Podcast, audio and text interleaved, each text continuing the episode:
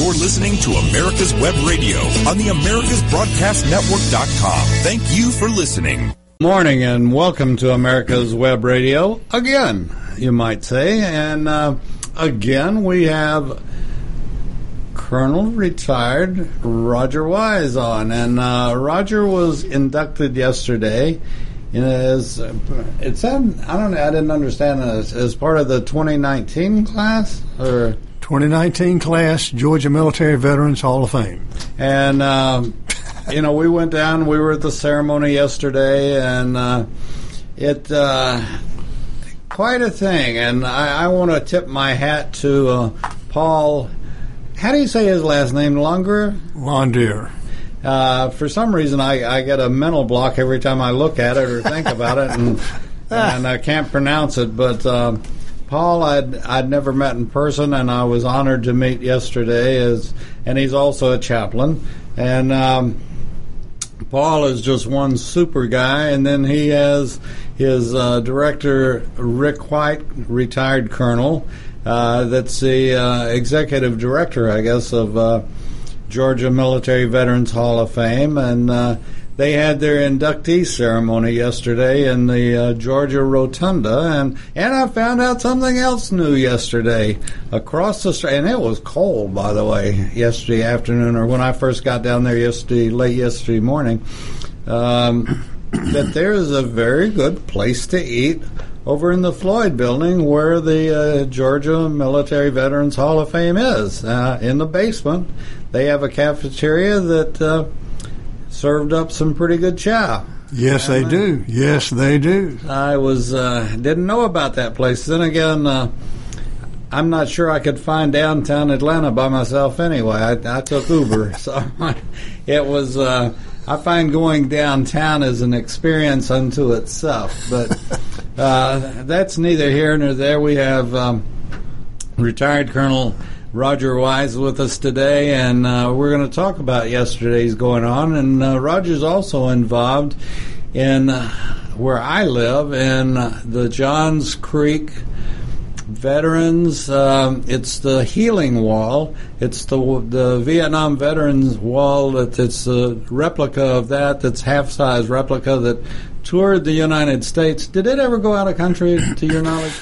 no, um, they have the walls. This is the fourth one, and they travel the United States, Hmm, and it's a replica of the actual wall in Washington D.C.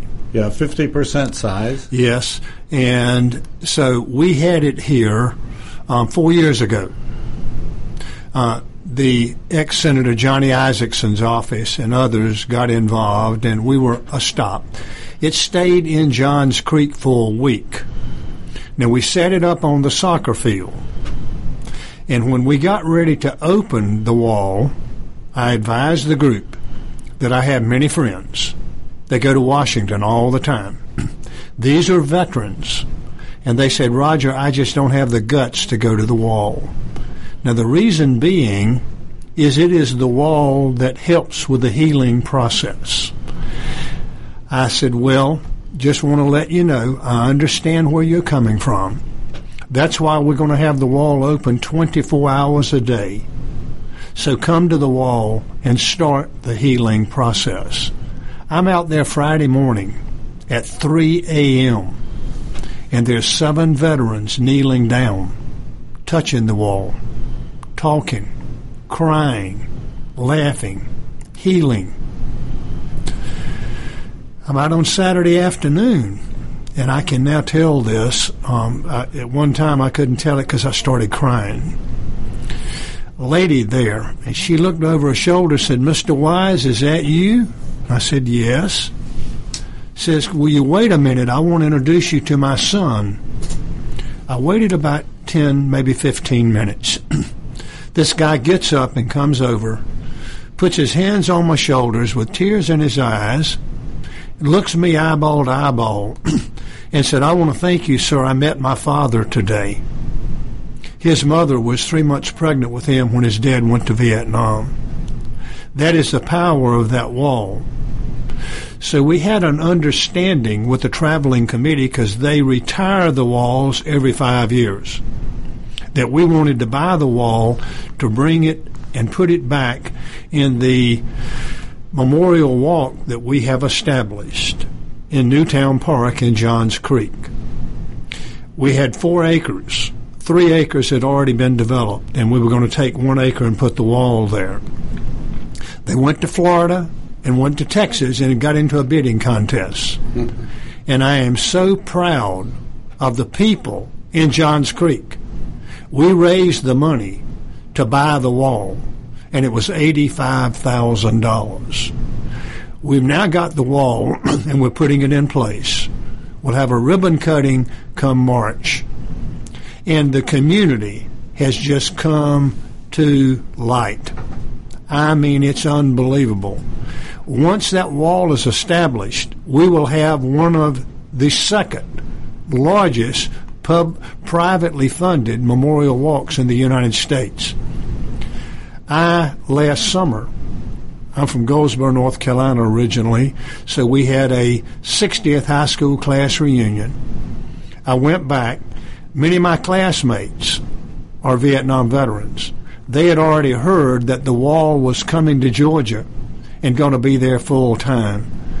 I got up and advised the group where the wall is. So we're so pleased that the wall will be there. It's going to be open 24 hours a day so you can come to the wall and start the healing process. Are there still walls that are traveling the country? Yeah, well? yeah, they will have a wall still traveling the country but this was the fourth of the traveling walls, and they're retiring it, and we and we've got it.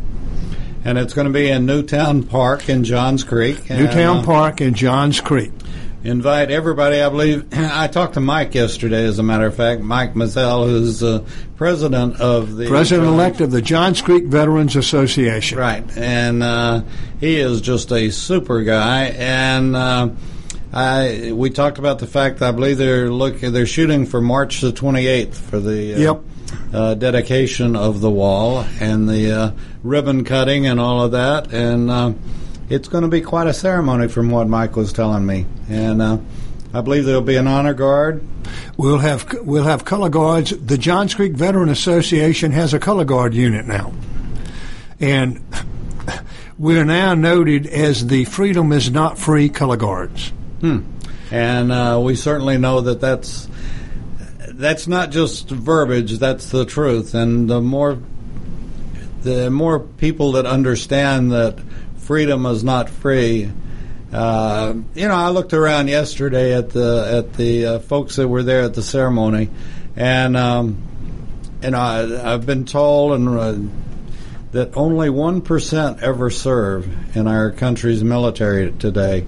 And uh, I, I just find that deplorable for the. If you sit down and just think of all the things, and I guess Kennedy wrapped it up the best, uh, and he will he will certainly go down. Ask not what the government or the country can do for you, but what you can do for the country. Here, here. And uh, you know, it's just you look around and we are so blessed, and we have you know, so many things to be proud of, so many things that, you know, and and we don't flaunt it. That's the other great thing about our country. We don't we we're not flexing our muscles and saying we're the greatest in the you know, but we are. And we have been because of people like yourself that have served, people like all those that were around me that have served in one war or the other to make sure we had those freedoms and have those freedoms. And uh, as we're sitting here, Roger, I'll take the time too to say that if you're a senior or you're a grandparent of a senior or a parent of a senior in high school or junior in high school, look at joining the military. It, it is the greatest fraternity, sorority in the world. And uh, I was sitting with some folks yesterday, and, and we were talking about the fact of commonality, and there's, you know, and and uh, Richard Dix and I've gotten to be close friends. Uh, he's a general, a retired general, and um, I was just barely a grunt, could hardly spell, could hardly spell E five when I got out. But you know, but for me to sit across from General Dix on a weekly basis is is just incredible. And we're the we're the only country in the world that that could happen. And and I kid Richard about the fact that he opens his show now by singing a Jody. Now, how many generals do you know are going to open a radio show by singing a Jody? That's just that's we are blessed. I am somewhat active in the community.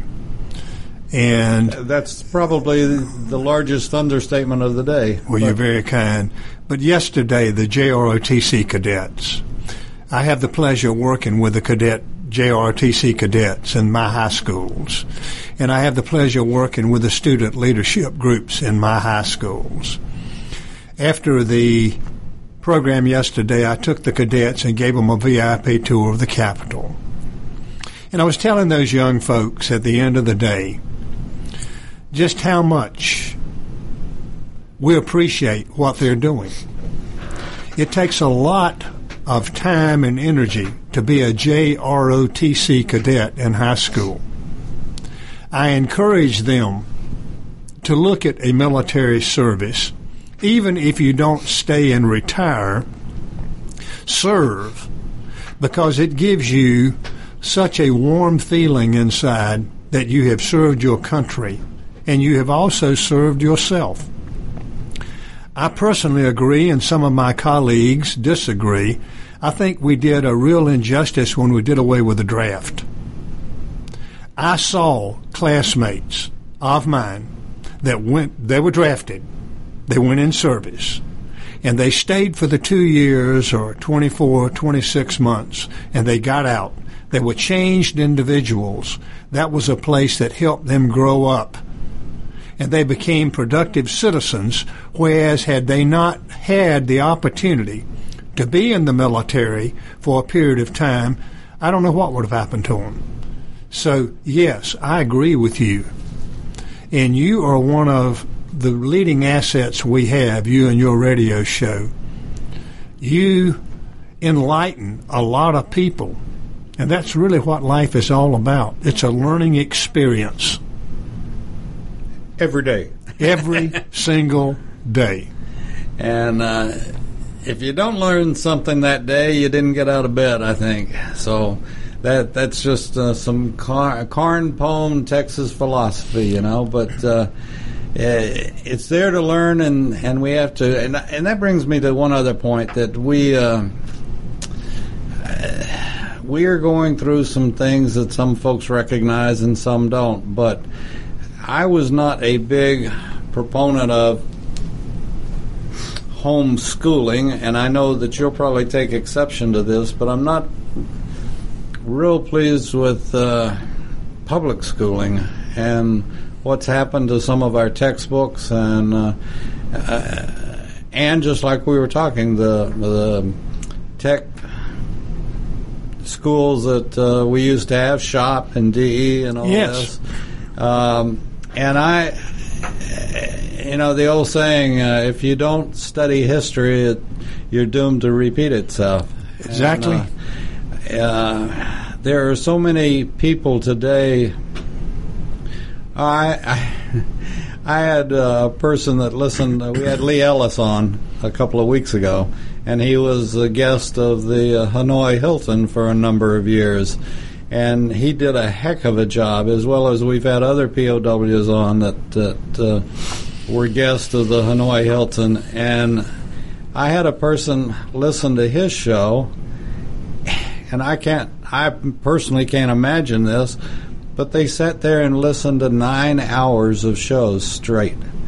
They were so impressed with Lee and what he had said, and they kept kept telling me I didn't know that. I I just I'd never heard that, and it's not in the books or this or that or whatever. And they listened to all of or nine hours or eight hours his show, and then eight more hours of, of shows. And I've never had anybody do something like that. And they just sat there and kept playing show after show and said, I'm going back for other shows that you do besides uh, the Hall of Fame show and uh, listen to them. So the word is getting out, and we have. There's two things we have to keep Vietnam alive, and we have to keep Desert Shield and Desert Storm alive, and we're doing that with uh, General Richard Dix. Well, we just, you know, freedom is not free. No, sir. Someone has to pay for it. And when we do our color, when we present colors, I have the pleasure of being on the color guard detachment for the Johns Creek Veteran Association. I was. Uh, we'll come back. Right, we got to take a break. Uh, listen to this because this is all about Johns Creek.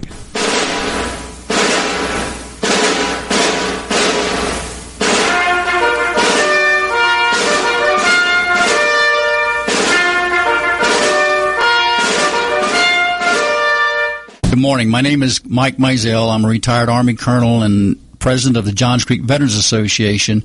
We meet in Newtown Park, and part of one of our projects is the installation of the Healing Wall, the half-scale model of the Vietnam Wall that traveled the United States. Well, it's coming to rest, and it's going to live in Johns Creek forever, the half-scale model. We're looking at a possibly a March implementation ribbon cutting ceremony and we're looking for donors and sponsors that want to help us in this great project. You can donate at jcvets.org.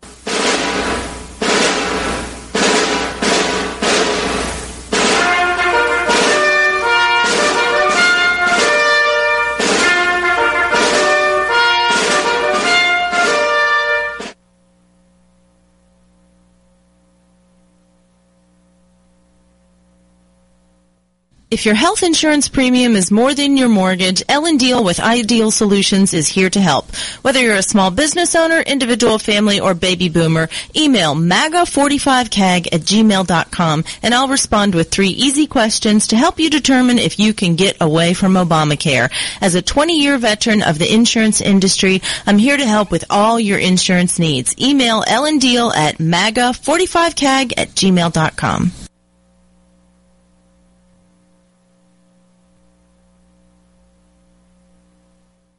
You're listening to America's Web Radio on the AmericasBroadcastNetwork.com. Thank you for listening. And we're back, and I will finish my story that I was talking about off mic. And uh, Roger and I were talking about color guards, and uh, and uh, you know it's the the fraternity. You certainly played a whole lot bigger part than I did in the in the military fraternity, but I still and I kid about. I don't. I'm not kidding about it. If I even if I'm watching a football game or anything where there's a color guard, and particularly if it's if I'm there and it's it's happening right then and there, I still get goosebumps. I can't watch our flag go by that that I, I don't get that tingle all over my body, you know. And uh, it's our flag. It's it's our country, and uh, it's our national anthem, and we're the greatest in the world. Well, as we were sitting here talking, I, I must, I was inducted into the Hall of Fame, not because of valor. There's a valor section. There's an achievement section and service section. I was in the Army, Medical Corps. And when I got out, I went to work with Abbott Laboratories. God bless. I'm, I'm a person of strong faith. God's hand was on it. I got my job because I'd been in the Medical Corps in the Army. They are a very community oriented company and they gave me time to be involved and make contributions. My induction yesterday is not because of valor. We had some valor, and I respect them so much. We had some achievement. The little gal there, she was the first female fighter pilot in the Navy. She retired. Admiral Carpenter. Yes. Now, she and I were standing down in Columbus in the announcement area. I had on my blue suede shoes and my blue pants and my American Legion jacket. She looks at me and she said, Roger said, I really like your shoes. I said, Well, thank you, Admiral. I appreciate that. She looked back up on the board, and the picture they showed yesterday is when I got out of basic training in 1961. and she looked back, she says, You were a cute little soldier boy. I said, Well, thank you, Admiral. I appreciate it. But I feel honored to be have been selected because of my service to the community. But I feel honored that I'll be hanging beside the valor and the accomplishment. And it just it's a rewarding experience. But getting back to the color guards, we have individuals in the Johns Creek Veteran Association that they're heroes. So they started the idea of setting up color guards. I don't actually carry the flags or carry the rifles. I'm the spokesperson. As they're coming in the room, everybody's standing. I say, ready, seats. Everybody looks around. I said, that means sit down. now, we do this in high schools. We do this in civic events. We do it at churches, wherever. Everybody, they come in. I say freedom is not free. We must never forget that. Someone has to pay their tabs. I want all the veterans in the room on your feet, and they stand up. I now include, I want all the first responders in the room on your feet. And I say, we salute you and thank you for your service to our country, and we thank you for your service to our community. We must never forget freedom and service is not free. These individuals you see standing in front of you have paid their tabs. But as we're here this today, there's young men and young women all over the world paying their tabs so we can be free. These individuals you see standing in front of you are here serving our community. As they're here, there's firemen, policemen, EMS manning their post. So when that bell rings, they run to the bell, they don't run from it. We must never forget that. So when you see a, a veteran, thank them for their service to our country. When you see a policeman, fireman, EMS, walk up to them and thank them for their service to our community. Remembering freedom and service is not free. Everybody else on your feet stand up and join these great patriots and let's pledge the flag of the greatest country in the world, the United States of America. When we do that, high schools, we're walking through the school. Kids will come up, young men and young women will come up and say, Thank y'all. We need to hear that more frequently, and they need to hear that every chance they get. And know, I was waiting and would have loved to have had you or somebody ten hut yesterday in the, you know, I guarantee you there wouldn't have been one person sitting there. They would have been at at attention within seconds. Yep. And uh, you know, it's funny too.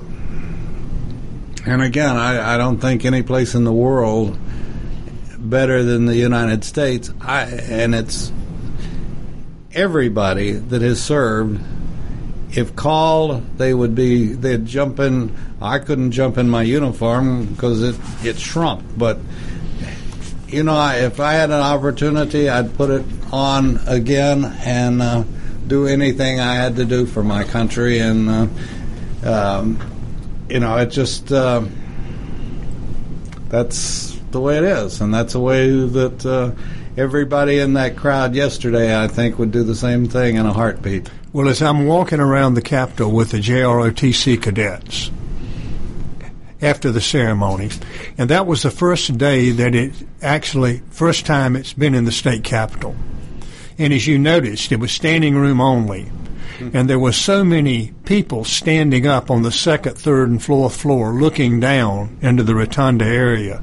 Many of them were staff people or legislators or lobbyists. I know them all. So as I'm walking around with the JROTC cadets, they were coming out of their offices. Stopping and saying, "Hey, Roger, I want to tell you, I got goosebumps yesterday. I got goosebumps yesterday." That's what it's really all about. And that is what the Colonel gave me. Um, I am humbled. It explains that, again, you have valor, you have accomplishment, and you have service. And I am humbled that I was chosen because of my service to the community, to my state, to my region, and my nation. And you know, it's uh, it's a shame today that there are not more people like yourself. Uh, the world would be a better place, without a doubt. We had. I want to. I want to mention something last night that um, after after the ceremony last night. Uh, one of our shows that we do here is called Let's Talk Venezuelan. And the reason we do the show is that we tell the truth, heaven forbid, but we tell the truth and about what's going on in Venezuela. And we were talking about the fact that they have socialized medicine and all of this. They are they have become a socialistic country, and it's going to get worse.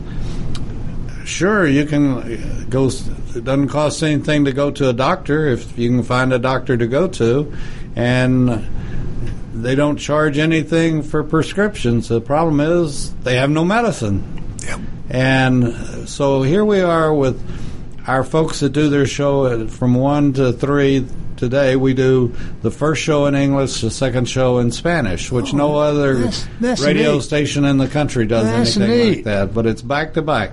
First in English, talking about Venezuela and what's going on. Second in Spanish, talking about Venezuela and what's going on.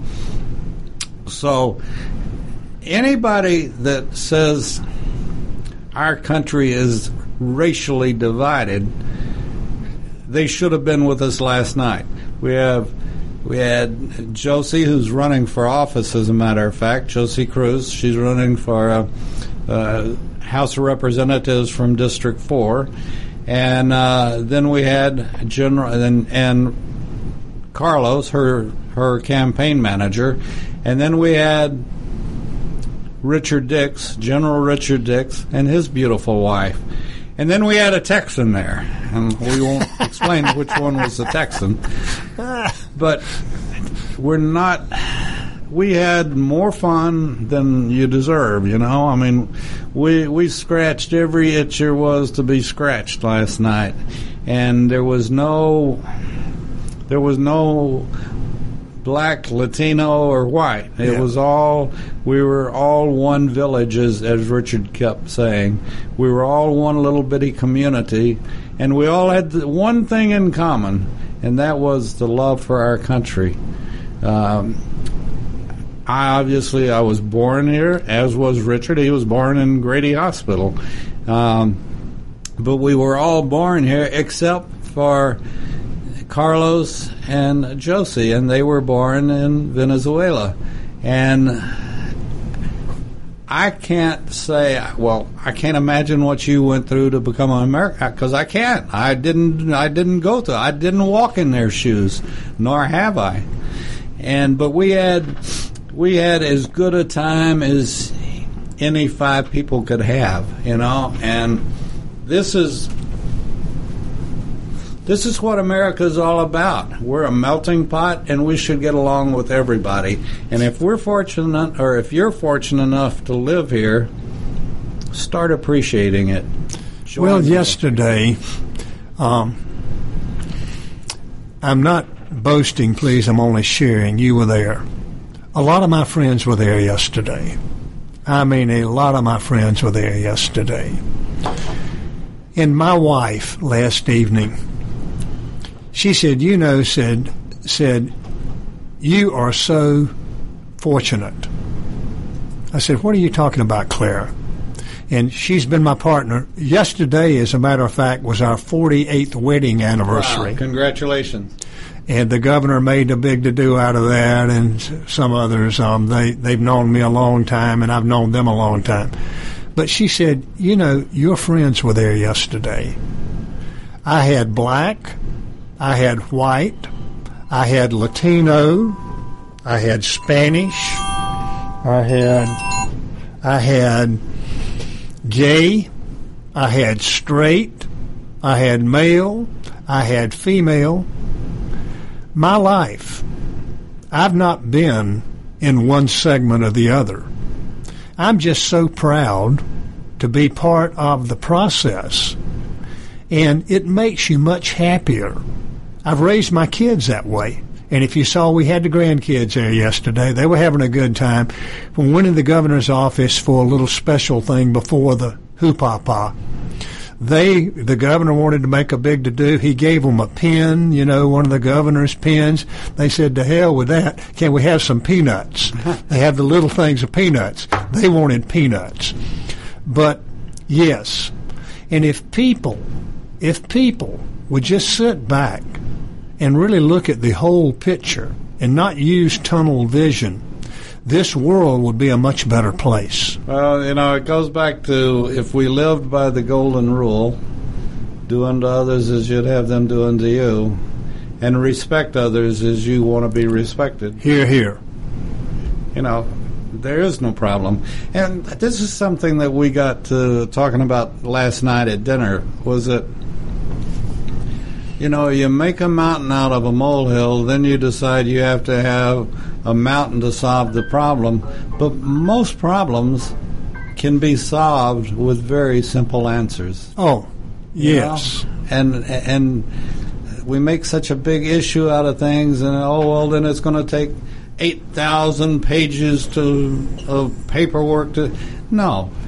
You know, there's a, it's it's like I was telling them last night. I, I don't think I've ever had a doctor in the studio or a doctor doing a show that hasn't said if you'll if the government would give us a leave on on um, on our medical insurance on our malpractice and give us just the slightest of tax breaks I'll be glad to give a day or two to charity to the homeless.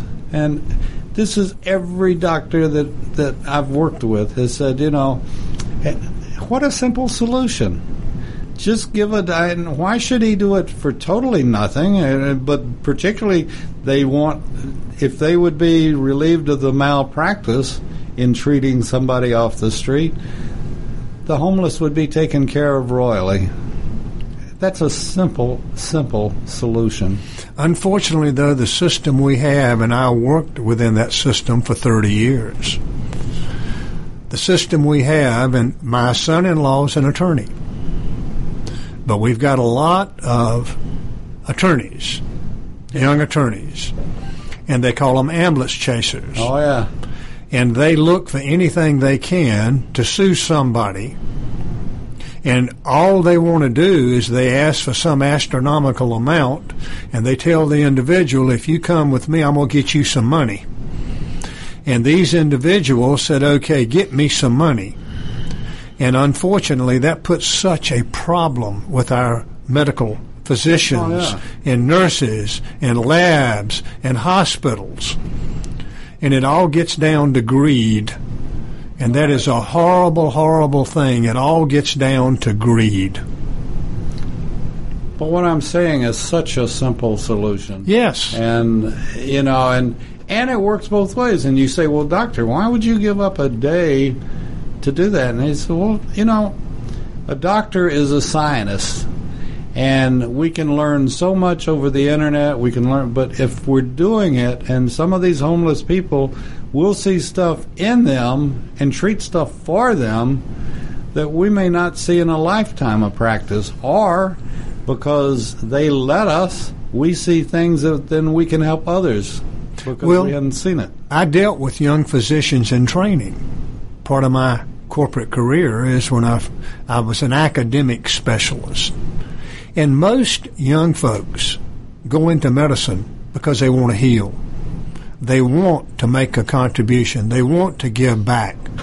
But once they get there and they find out today in the modern day philosophy in the modern day healthcare arena, they are somewhat disappointed. They're disappointed in what happened. But hell, they've spent all this time, energy, and money being a doctor, and they got to make a living. To pay back all of their loans. Oh, yes. Oh, yes. It, it's a it's a dull, two-edged sword, and the dullness could be sharpened by some very simple answers and some very simple actions. Maybe it'll happen one of these days. I don't know. Um, but there, all you can do is like we did last night. Is everybody take care of everybody else? Be your be your friend's friend, and it'll all take care of itself down the road. We do not go to, but my daughter and son-in-law goes to Peachtree Methodist Church downtown. Mm-hmm. Their minister just did a series of sermons, and he covered the black-white issue.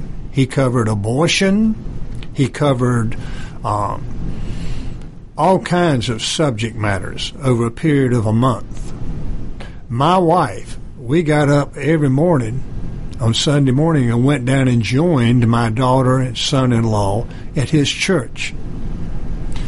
He did such a wonderful job because basically what he said is you've got to have mutual respect. Our congregation, we have different opinions here. We have different opinions on abortion. We have different opinions on on this or that or the other. He said, but you've got to sit down and open your mind and listen to somebody else's opinion, respect their opinion, and they respect your opinion. But unfortunately, we've gotten out of where it's become so mean and so so vindictive that nobody respects opinions anymore. Well, I I don't know if you've listened to any of uh, my ranting and raving here, but I have, This- this and I I have, and I respect it very much. well, thank you. This this this didn't just happen. Um, This started back in the '50s when we had a thing called the Cold War, and the Cold War was who has the most missiles pointed at the other person. You dare not fire at us because we'll fire more back at you, and that was the Cold War. But we had a gentleman, Professor Dr. K, that came to my junior high school class, and he said, You don't have to worry about Russia firing a missile at us or China firing a missile at us. Why would they destroy their best asset? And he said, They will destroy us from within. And unfortunately, uh, the communists are doing it. And the communists and the Taliban and ISIS all have one thing in common, and that is I don't care whether I kill you today or tomorrow. I got all the time in the world. And that's their philosophy. If it doesn't, you know, 10 years to them is nothing. Well, we've seen now that that 60 years, 70 years doesn't mean anything to them as as as the communists have done. They have inf- infiltrated our universities. They've infiltrated our schools, middle schools, everything to now our elementary schools. We don't know back when I was much younger, we had the NTBS that uh, monitored television stations. Heaven forbid there should be subliminal mes- messages in television. Now we have no clue what those stupid video games, the the subliminal messages that are in them. Nobody's monitoring it. My point being is that right now, as I see it at my age, we are in a tremendous. We are in the 21st century Cold War, and unfortunately, what you you are obviously military. What's the first thing that the military is taught, and it goes back to the Roman Empire? Uh, Divide and conquer. uh, here, here. Divide and conquer. And what do we have in our churches today? We have division. What do we have in our Senate and House? Division. You know, there is division everywhere. needless division, but division. And who's to gain from this division, whether it's over the right to, over the Second Amendment? Division.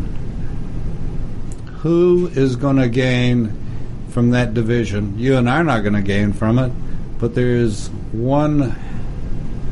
They they said it was coming, and it is. It's here, and that's the communists. And I was taught that socialism is the one step before communism.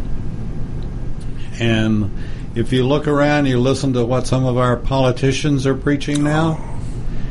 It's it's pure socialism, which is going to lead to communism. These are truly, truly very dangerous times. Yes, sir. Very dangerous, and the most dangerous thing is very few recognize it. Uh, that we are in the 21st century Cold War, and to so you address you say that we got this problem. Then I was asked by a listener, "Okay, you told us about it. What do you want us to do about it?" Well, there's one very go back to the simple answers. There's one very simple answer, and that's for the res- the people that are responsible for their for kids. I think they're called parents, as I, as I recall, and uh, those parents should take the bull by the horns, and what they what their kids don't get in public schools, the parents should take the responsibility to teach them in their homes and pray with them, but also mainly teach them what they're not getting in public schools, and that's. Uh, about history and don't let history repeat itself. Don't let a dictator take over our country. Don't let anybody force you to do something. Be sure the books that your kids are reading are accurate. And watch those stupid video games. They're not babysitters on a string. They could be teaching your kids things that you have no idea about. Well, I grew up in a small town in North Carolina. We didn't have, I remember the first TV that ever came to our neighborhood. And it was a huge box with a screen about eight or nine inches. And the guy that got it put it on his front porch in the afternoon so everybody could line up and get on to stand on the front porch because he had a TV antenna on top of his house and stand and look at this thing we had to entertain ourselves. And parenting is, it's not something, you don't buy children, you earn children. And you earn them by teaching them. And they learn by example. Now, years later, I'm somewhat active in the community, and I would take and get a call if we had kids up here that stupidly might be driving with a beer in their car or whatever, and they were picked up, I would suggest that the police or sheriff just um, they're not bad bad kids. Um, give a call and, and, and, and to the parents and let the parents come and I'll come also. And we'd get there and here's a kid that has had too much to drink, stupidly driving the car. But if this goes on his record, it's going to ruin him for life. So I'd look at the parents and say, "We're going to get, we're going to cut you some slack." I know the, I know the kid. I work with the kid. Take him home. And I look at the kid and say, "Don't make this stupid mistake again, because it'll scar you for the rest of your life." The parents get outside and said, "Oh my God, Roger, we're so sorry," you know, da da da da you know, we bought him a new this and we did this and we did that. And I said, hey, you don't buy children, you earn children with acts and deeds. Children learn by example. I look at the father and I said, I've seen you leave the club and you were so drunk you couldn't hit your ass with both hands. And you drive home. Well, when you get home, your son sees this. What is he supposed to do? You learn by example they would get mad with me and just storm off. But they'd come back to me at a later date and say, Roger, thank you. You told it the way it was, and you stimulated a thought process. So we're now earning our child. We're no longer trying to buy our child. Uh, let's let a lot of folks ponder that because you're dead on, and and uh,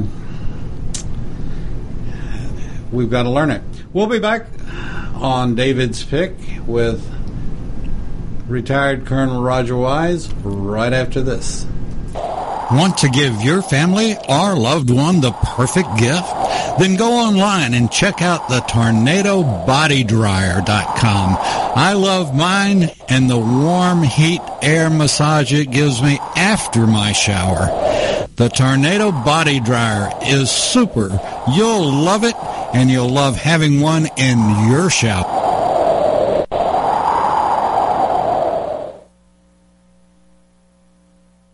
You can keep your doctor, you can keep your plan, and every family will save thousands of dollars a year. I'm Ellen Deal, and if you've been hurt by the Affordable Care Act, you can email MAGA45CAG at gmail.com to see if we can help. Small business owners, individuals, families, and baby boomers, email MAGA45CAG at gmail.com for three easy questions to determine if you can get away from Obamacare. I'm a 20-year veteran of the insurance industry and here to help you for all your insurance needs.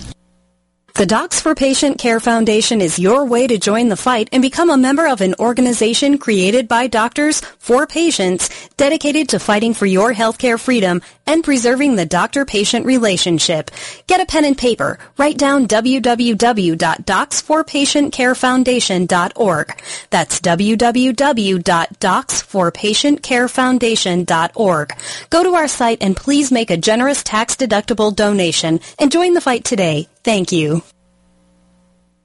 You're listening to America's Web Radio on the AmericasBroadcastNetwork.com. Thank you for listening. And uh, we're back on America's Web Radio and uh, David's pick, and we have with us Sergeant retired Roger Wise, and uh, Roger was in the medical corps and uh, served in Nam.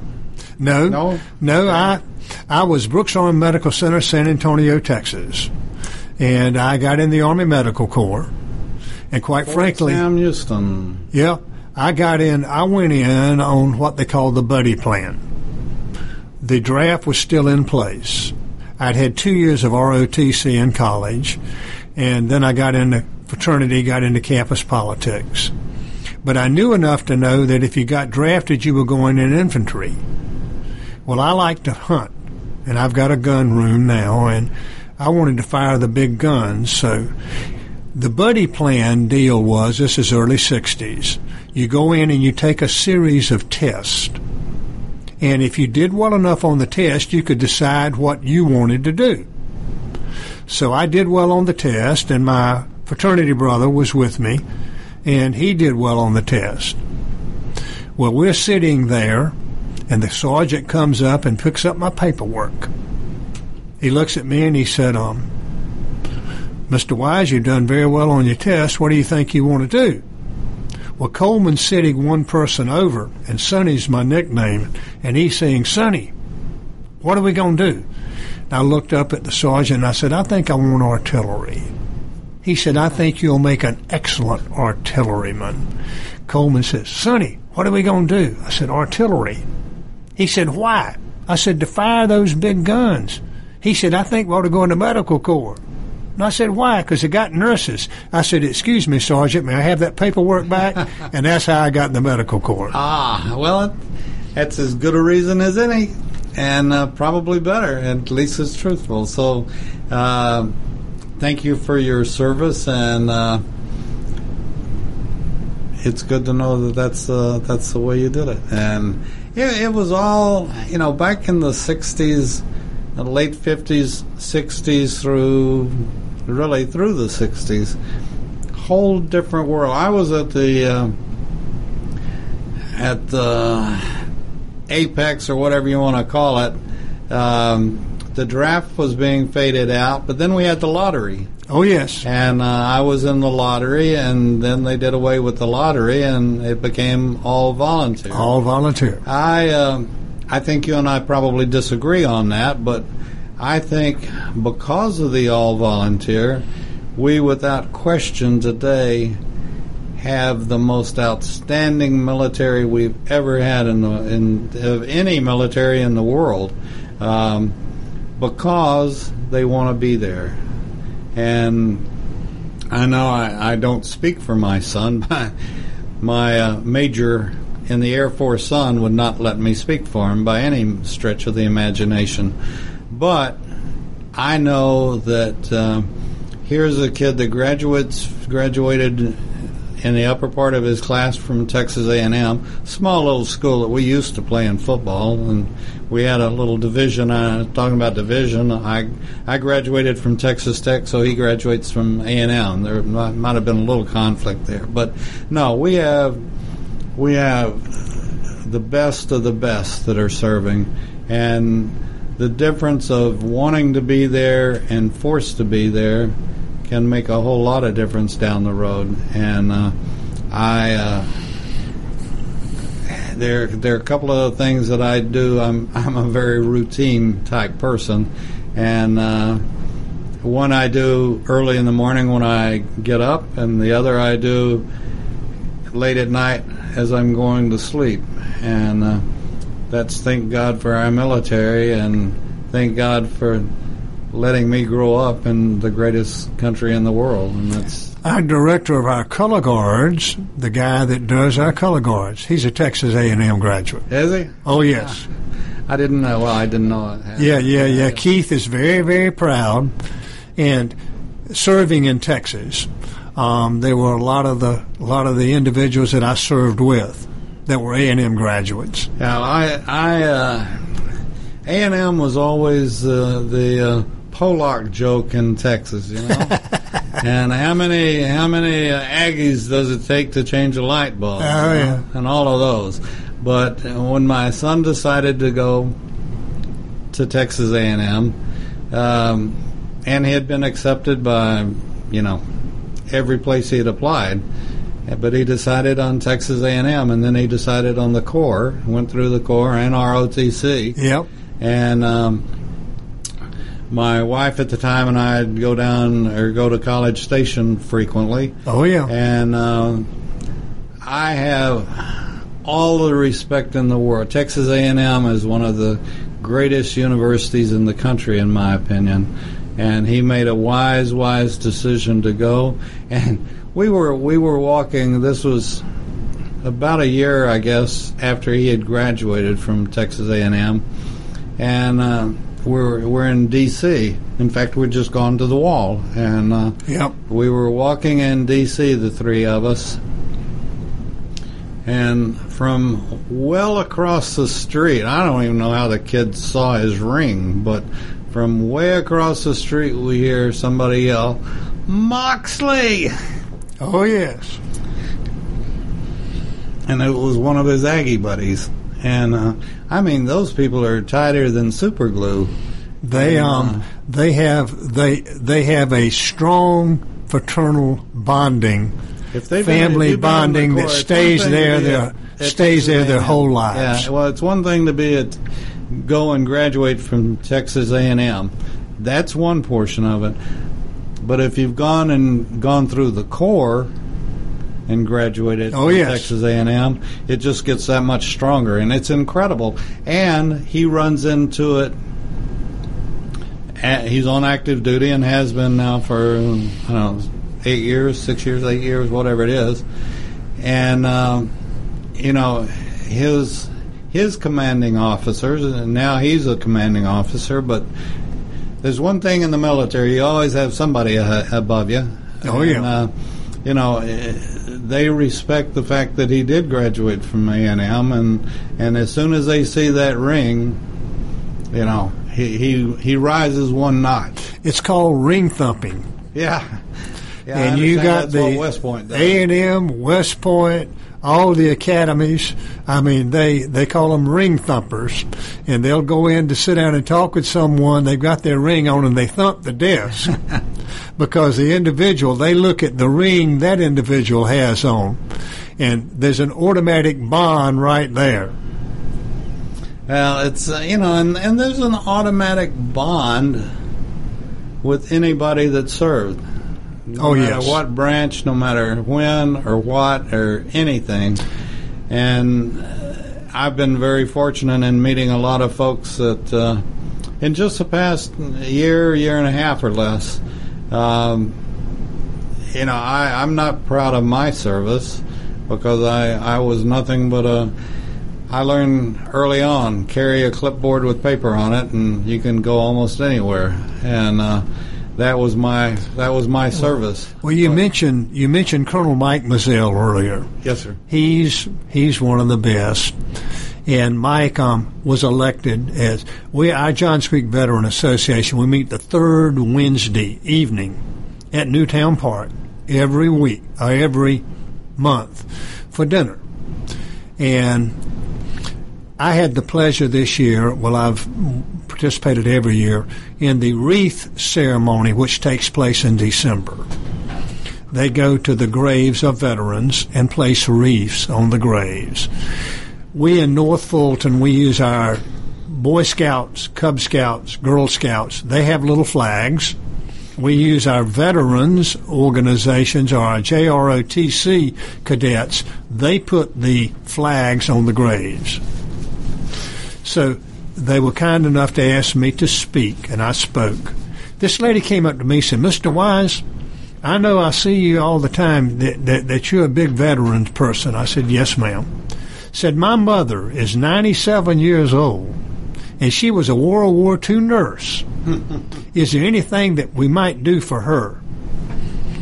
So I went to Mike, and Mike called was sent an invite and invited her to come to our dinner this past month. 97 years old, Second World War II nurse. Now she still can get up and move around a little bit, but she's wheelchair bound. But her mind is crystal clear. And Mike was kind enough to invite her to come, and we let her speak at the dinner. Hmm. Now, what you just mentioned, veteran to veteran, a lot of veterans find it tough talking to the general public. But when you get them together, there's a common bond and they open up. And some of these individuals, they need it. It's therapeutic. Sure. They can sit down and talk. What unit were you in? I was in a unit. What battle were you in? I was there. Or even I served here, I served there, or whatever. And it's enlightening watching them get together. So if you live in the Johns Creek area, go to the Johns Creek Veteran Association website and see the activities they have, and we invite you to come and be part of those activities. Okay, Roger, I'm going to give you an assignment since we have equal rank. Uh, I'm going to give you an assignment or an order, however you want to take it. The next time you come into the studio, I want you to bring a veteran, but I, it's a very special veteran. I want you to bring the veteran that has one story. I've never met a, ver- a veteran that has one story. I've met a few that have less than a hundred, yeah, exactly. but never one. Oh yes, oh yes. Well, she was so cute, the little ninety-seven-year-old nurse. She's sitting in a wheelchair, and she's looking, and we have all ages there.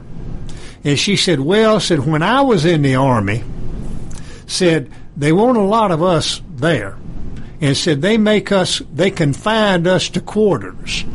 because we were the women and they had the men and the women, but we were supposed to be confined to quarters.